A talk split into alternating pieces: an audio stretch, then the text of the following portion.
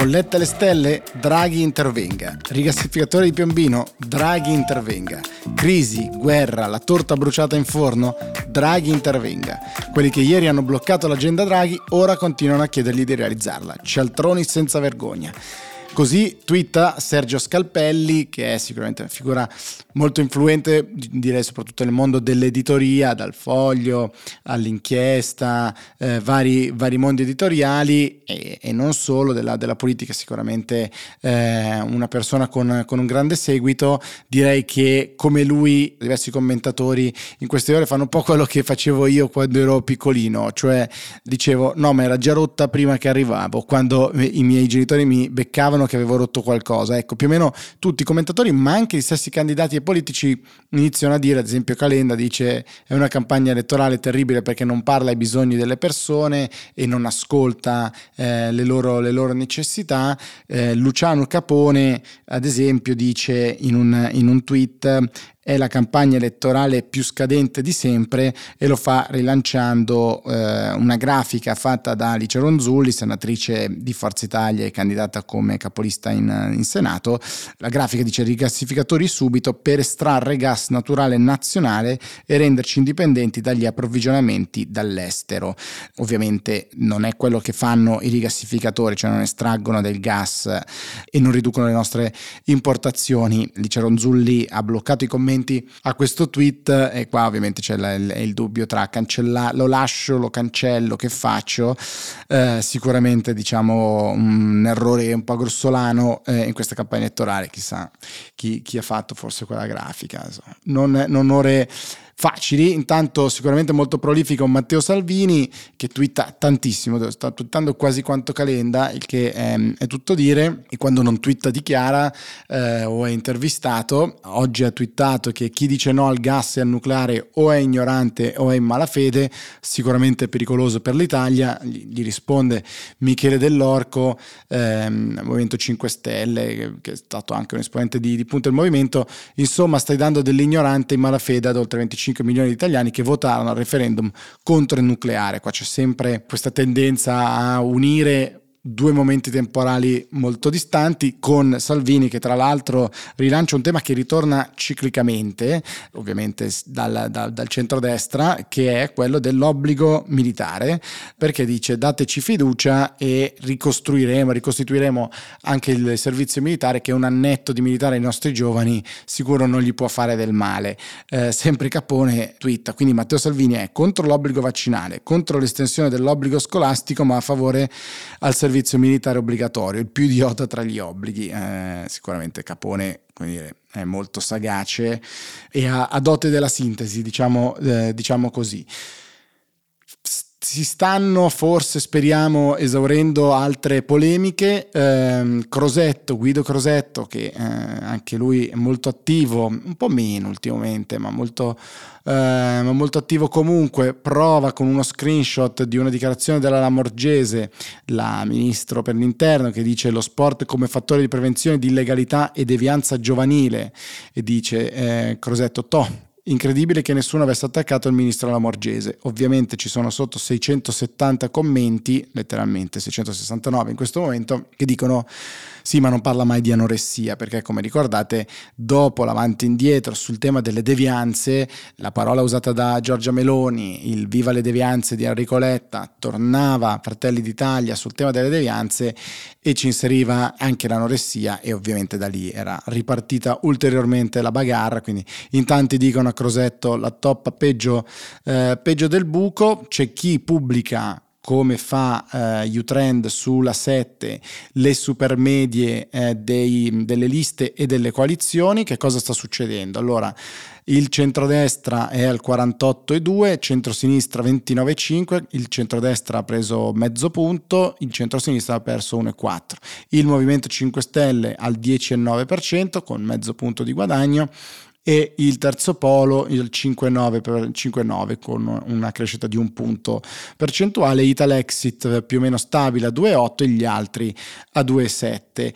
Eh, che cosa vuol dire per i partiti? Più o meno c'è stabilità, ovviamente se consideriamo anche i margini di errore, Fratelli d'Italia 24,3, PD 22,7, Lega 13,4, Movimento 5 Stelle 10,9, Forza Italia 8,4, terzo polo 5,9. Eh, Verdi sinistra 3,4, Italexit 2,8, Italexit come sapete è Paragone, più Europa da 2,3, NCI UDC 2,2, impegno civico che è quello di Di Maio all'1,1%.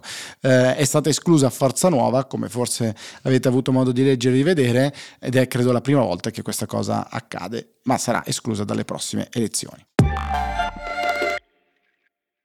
Che cosa è successo poi in queste ultime ore? È successo che eh, dopo il parere del garante sul tema della, eh, del confronto a due fra Letta e Meloni, Letta ha escluso l'ipotesi di un qualsiasi altro dibattito che non sia soltanto appunto un one-to-one con Giorgia Meloni. Ci sono molti tweet e e meme divertenti eh, con un ragazzo che corre sui muri con sottoscritto sul pavimento The floor is dibattito con Calenda come sapete ci sono molti meme che eh, giocano su The floor is lava no? quindi il pavimento è lava che non bisogna, che non bisogna toccare e il ragazzo che corre sul muro ovviamente sarebbe Enrico Letta che scappa. Enrico Letta che ha giocato sul suo profilo eh, social mettendo una uh, delle parodie che era stata fatta della, della, campagna elettorale del PD con da una parte e dall'altra diciamo scelte binarie e quindi sottoscritto scegli e lui dice pancetta o guanciale eh, scegli guanciale tutta la vita, ha twittato, insomma ha postato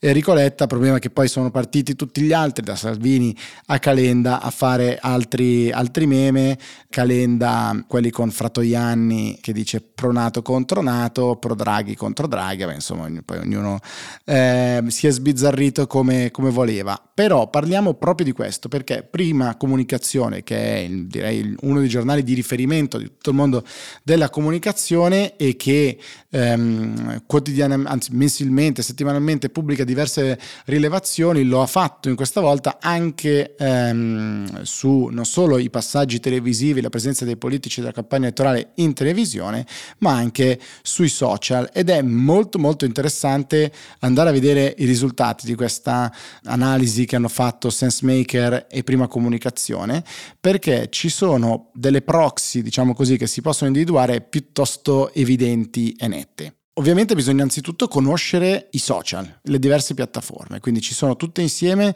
Facebook, Twitter, YouTube, Instagram, TikTok, eccetera, e ci sono due dati principali, le interazioni e le visualizzazioni.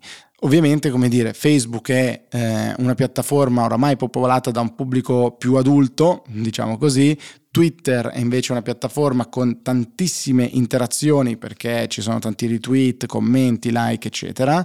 TikTok invece è molto più di visualizzazioni, così come eh, YouTube e Instagram, diciamo, sta forse un po', un po', nel mezzo.